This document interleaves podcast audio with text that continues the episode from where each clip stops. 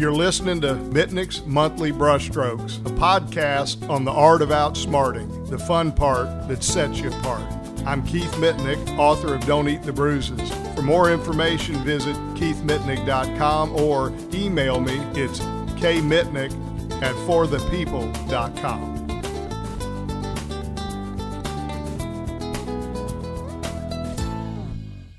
Hello, everybody. And I want to pick up with a damage argument that I called establishing the dignity of damages. And it, I'm doing this right on the heels that we talked about not letting them turn your case inside out. In my new book, I hope will be out uh, for too long before too long with trial guides. It's called Deeper Cuts.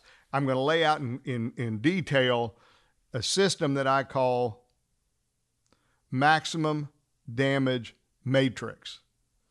And it's a way to get the maximum damage in cases, in all cases, but it's particularly designed for those cases where you can't judge a book by its cover, where the person looks fine, but it and it's not the injury's not interfering so much with the doing as it does with the experience of doing because it's a lower level pain that's always there gnawing and eroding, kind of like background noise when you walk in a department store and there's that hiss that drives you crazy, but it doesn't mean you fall on the ground and flop around. You can still shop and function and walk in and out of the store. It's an injury kind of like that. So I want to give you another piece of that that I call uh, the dig- establishing the dignity of damages. But before I go there, I want to give you a, a phrase that I I just came up with that I think is very powerful simply for describing in a way the jury can really understand it, and also for yourself to help kind of galvanize and crystallize how that kind of an injury where you can't judge a book by its cover takes a huge toll over time. It just takes a toll by taking in small bits. That's why it's not so obvious from the outside. If it was very intense pain, the person would be limping around or screaming like you hit your thumb with a hammer it's unmistakable. Those injuries may be very obvious, but they are, aren't very big because they don't last long.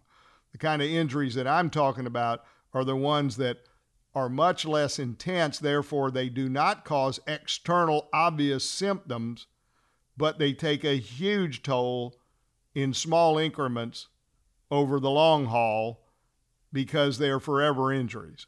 So I, I came up with a, what I think is a really good characterization in a way people can understand it. And, and, and here it is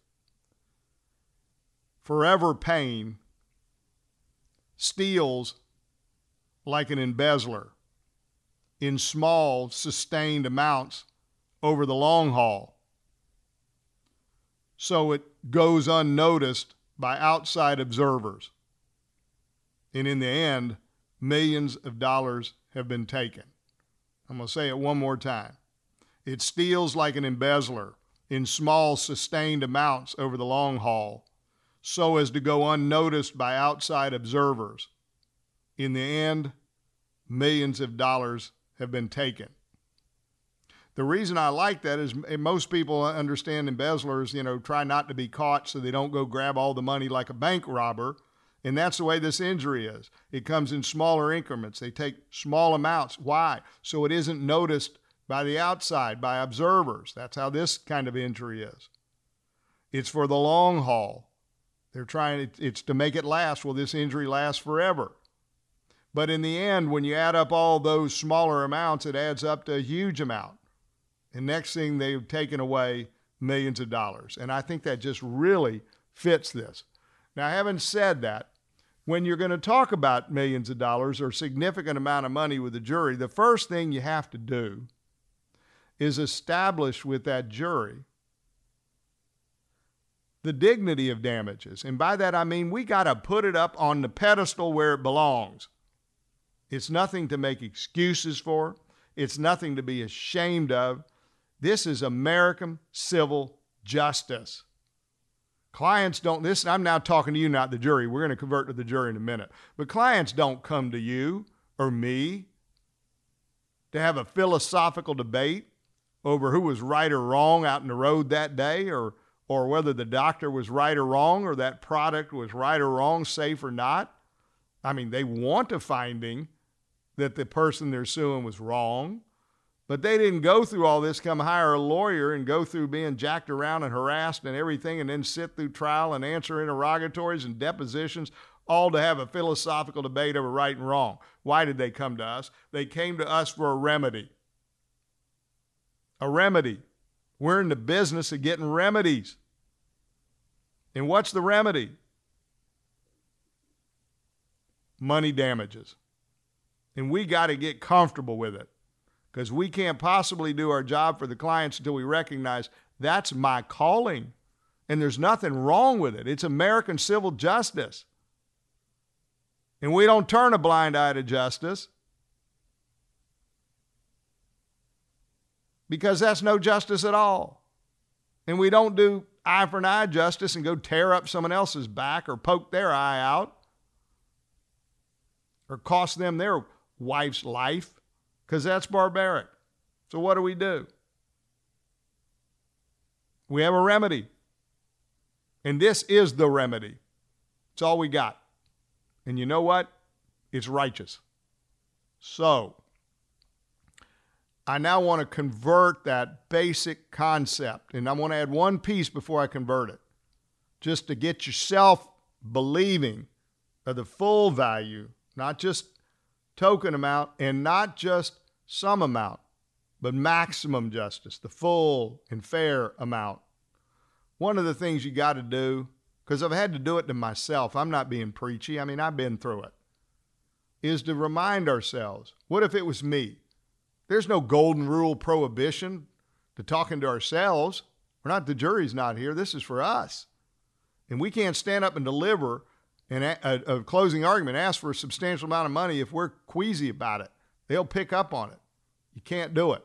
You got to believe it. And you got to believe it in your heart and your soul, which means you sometimes have to give yourself a little talking to and remind you of things. That's what I'm here for. This is a, a very admirable thing to do. And if I'm going to do it, I'm not going to do it in a half ass way. I'm going to do it and I'm going to do it fully and right and proud and strong. And one of the things to get there is you have to say to yourself, what if it was me? What if somebody came and I had a healthy back and they came along and tore it up, and for the rest of my life I was going to live with that on my best day, a nagging pain that's always there and never goes away? It's unrelenting. And on my worst days, it's flared up and really disruptive. And I didn't have it before, now I got it and it's never going away. Like that crick in the net you woke up with, except there was no end in sight. I promise you, if someone came to you and that happened to you, thrust into your life unnaturally by no fault of your own, you wouldn't, and someone, a lawyer came to you and said, you know, I think 150,000 is reasonable. You know, you'd say, you got to be kidding me. That ain't even close. But you know what? We've all been affected by people who told us that's what the case is worth. Whether it's an, an adjuster, whether it's a mediator, whether it's your mentor. We've all heard it and we just put it in that box. That's just the way it is. Well, that's not the way it is. First of all, that number was artificially deflated and unfair many, many years ago when people said that's the amount. And now we've had inflation, everything else has gone through the ceiling. That one's still there, and it wasn't fair way back when. So we got to adjust it, not just for the times, but for the fairness of it. And the starting point is to imagine what if it was me? Let's say you didn't have a good back and it's you. You had some problems with your back. You've been had, dealing with them for, for a long time, but it's become it's your baseline. You're accustomed to it, and you're getting by well with it. And suddenly, someone drops that baseline down on you. We talked about baseline or will in another one of these. But suddenly, for the rest of your life, that baseline is dropped down for the rest of your life, and your ability to cope is less because you already had lost some of the healthy back, and now it's less healthy forever. That chunk of dropping your baseline forever is a big deal too. And if it was you and they said, well, I think, you know, this is an aggravation, this isn't a, you know, like you had a good back, and I think probably this one, we probably, you know, somewhere around maybe 80, 90,000 be fair. Again, if it was you, you'd say, hey, I didn't like the way my back was, but my gosh, it's worse forever. And someone did it to me. It didn't just happen. And you're telling me that's only worth 90,000 for my next 35 years or 15 years or 50 or whatever it is? Once again, you'd say, I'm getting a new lawyer. And you'd say, wait a minute, everyone values it this way. I'm saying to you, and I'm not preaching to you, this is honestly, I had to have this same talk to myself. These are revelations that came about more recently. Matt Morgan, one of my partners, kind of he he he wasn't tainted by all this. He was younger. I thought, well, you don't know better. And I finally he convinced me. I said, you know what? It's not that he didn't know better. It's that he hadn't been turned upside down by all this propaganda over the years. He's looking at it fresh the way I ought to be looking at it.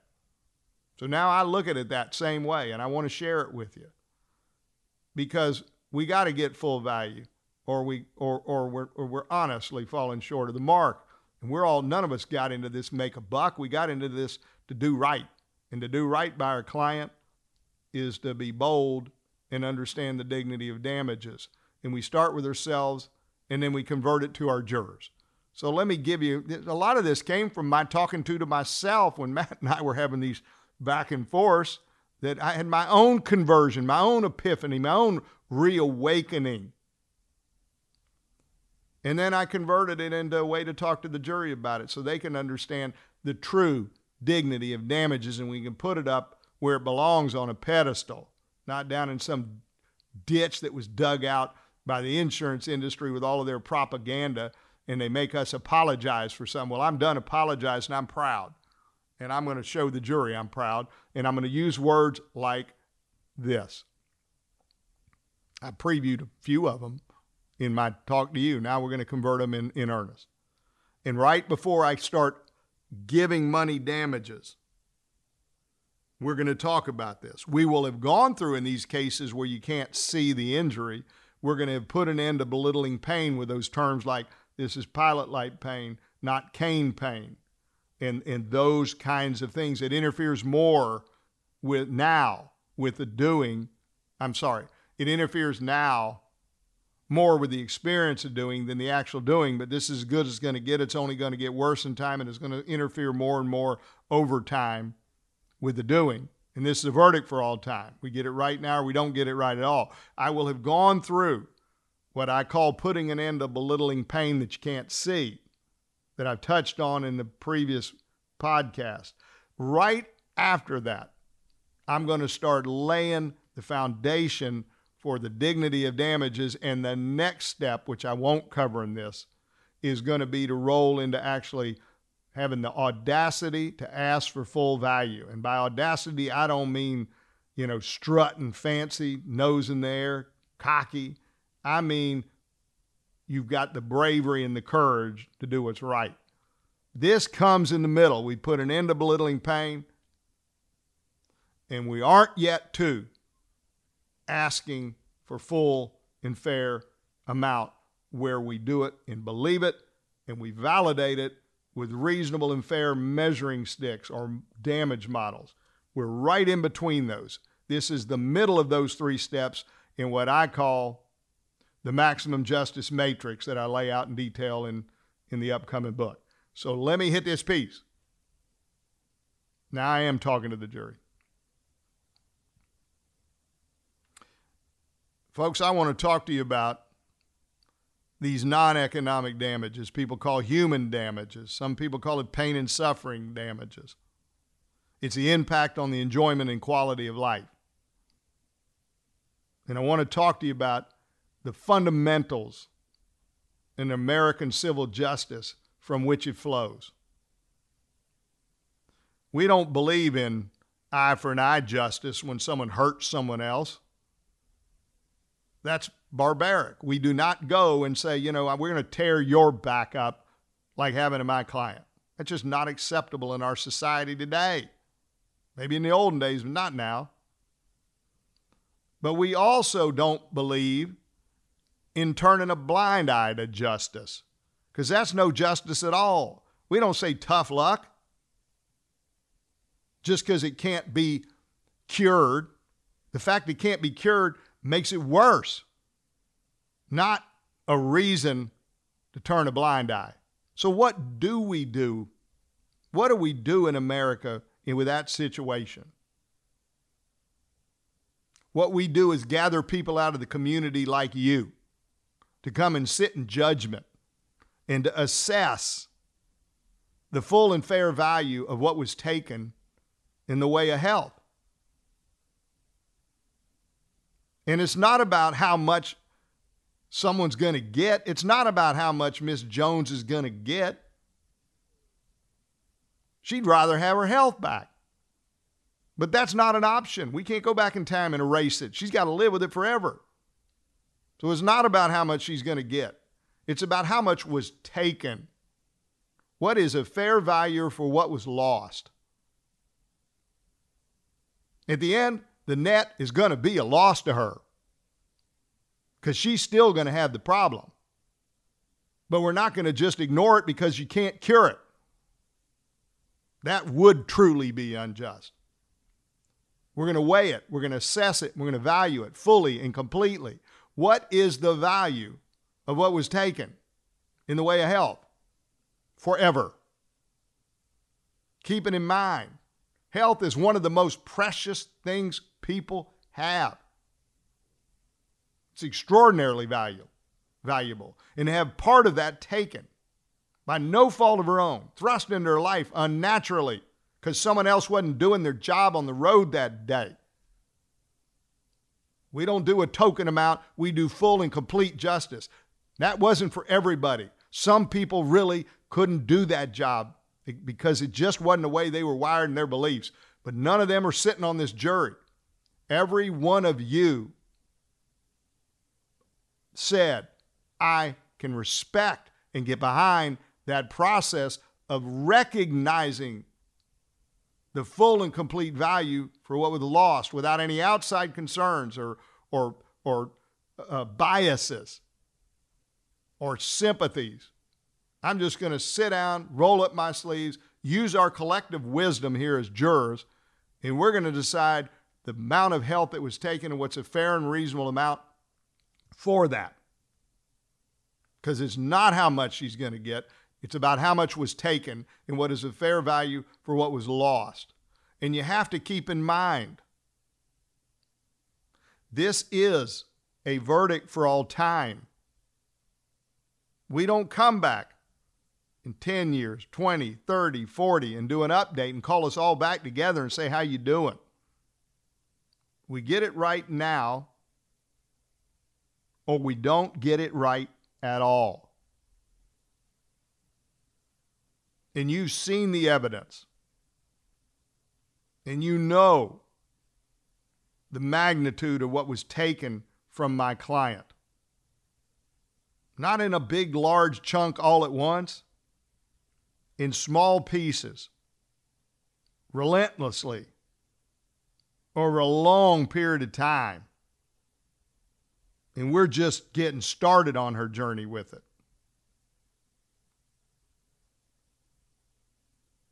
And this doesn't get any better. It's going to get worse when the natural aging process overlays on top of those damaged links in her spine because the spine never gets a day off. It is always being used, it is always under stress. Looking up, looking down, looking left, looking right, sitting, standing, even sleeping, tossing and turning. It never gets a day off. And you've heard the medical testimony and you have your common sense. With those damaged links and all that, activity and stress over time, it is only going to get worse and start interfering more with the actual doing. A lot has been taken. And now I want to talk to you about what is fair and reasonable amount. And at that point, you're going to roll into damage model, folks. But what you have done is you started by putting an end to belittling pain by using those phrases, by using the things like I gave you the analogy about a crick in the neck and waking up. All of a sudden, the jury goes, Wow, I get it. That's a big deal.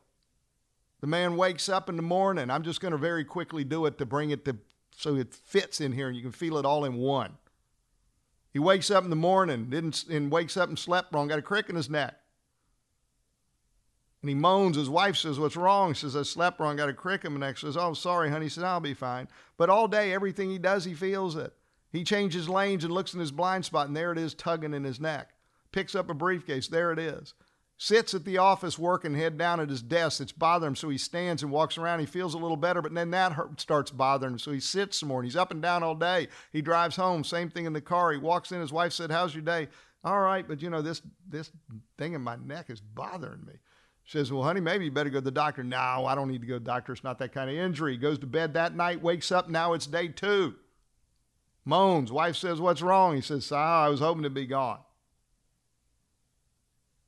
Well, I, I, it'll be fine. He goes to work. All same thing all day, up, down, sitting, blind spot, whatever he does, it's there. It's with him to one degree or another. Sometimes low, sometimes more intense, but it never goes away.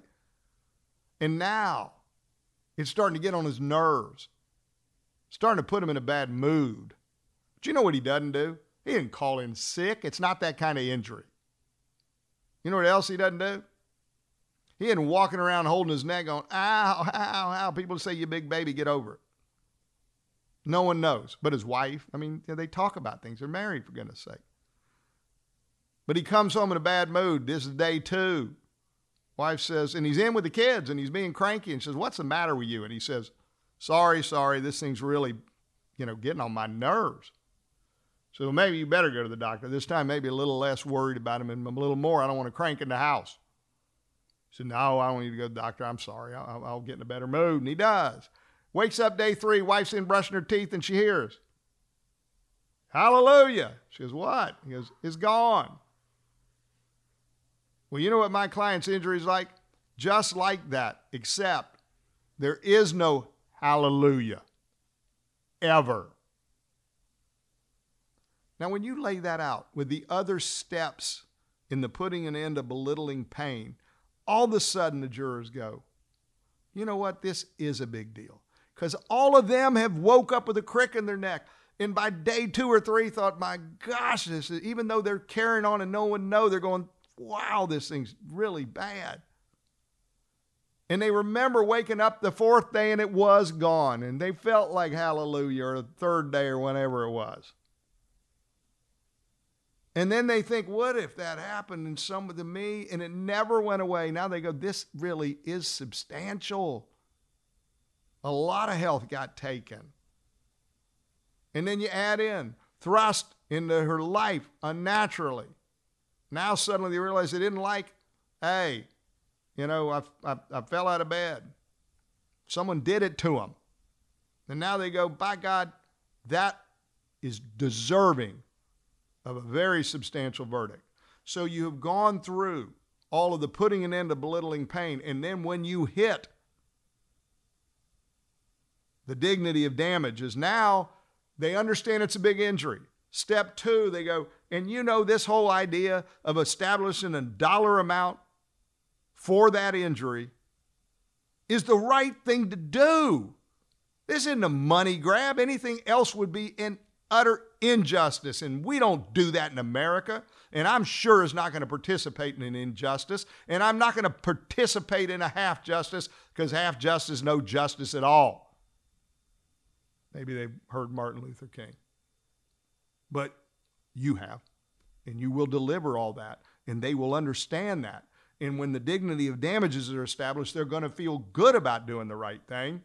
And then you will roll into a damage argument in which you believe it, you look them in the eye about it, and you validate it with rational, reasonable measuring sticks.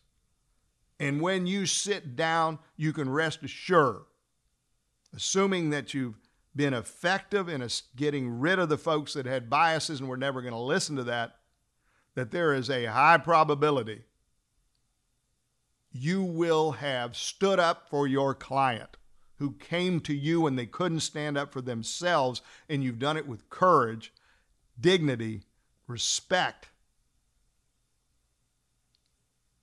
and you will have gotten maximum justice.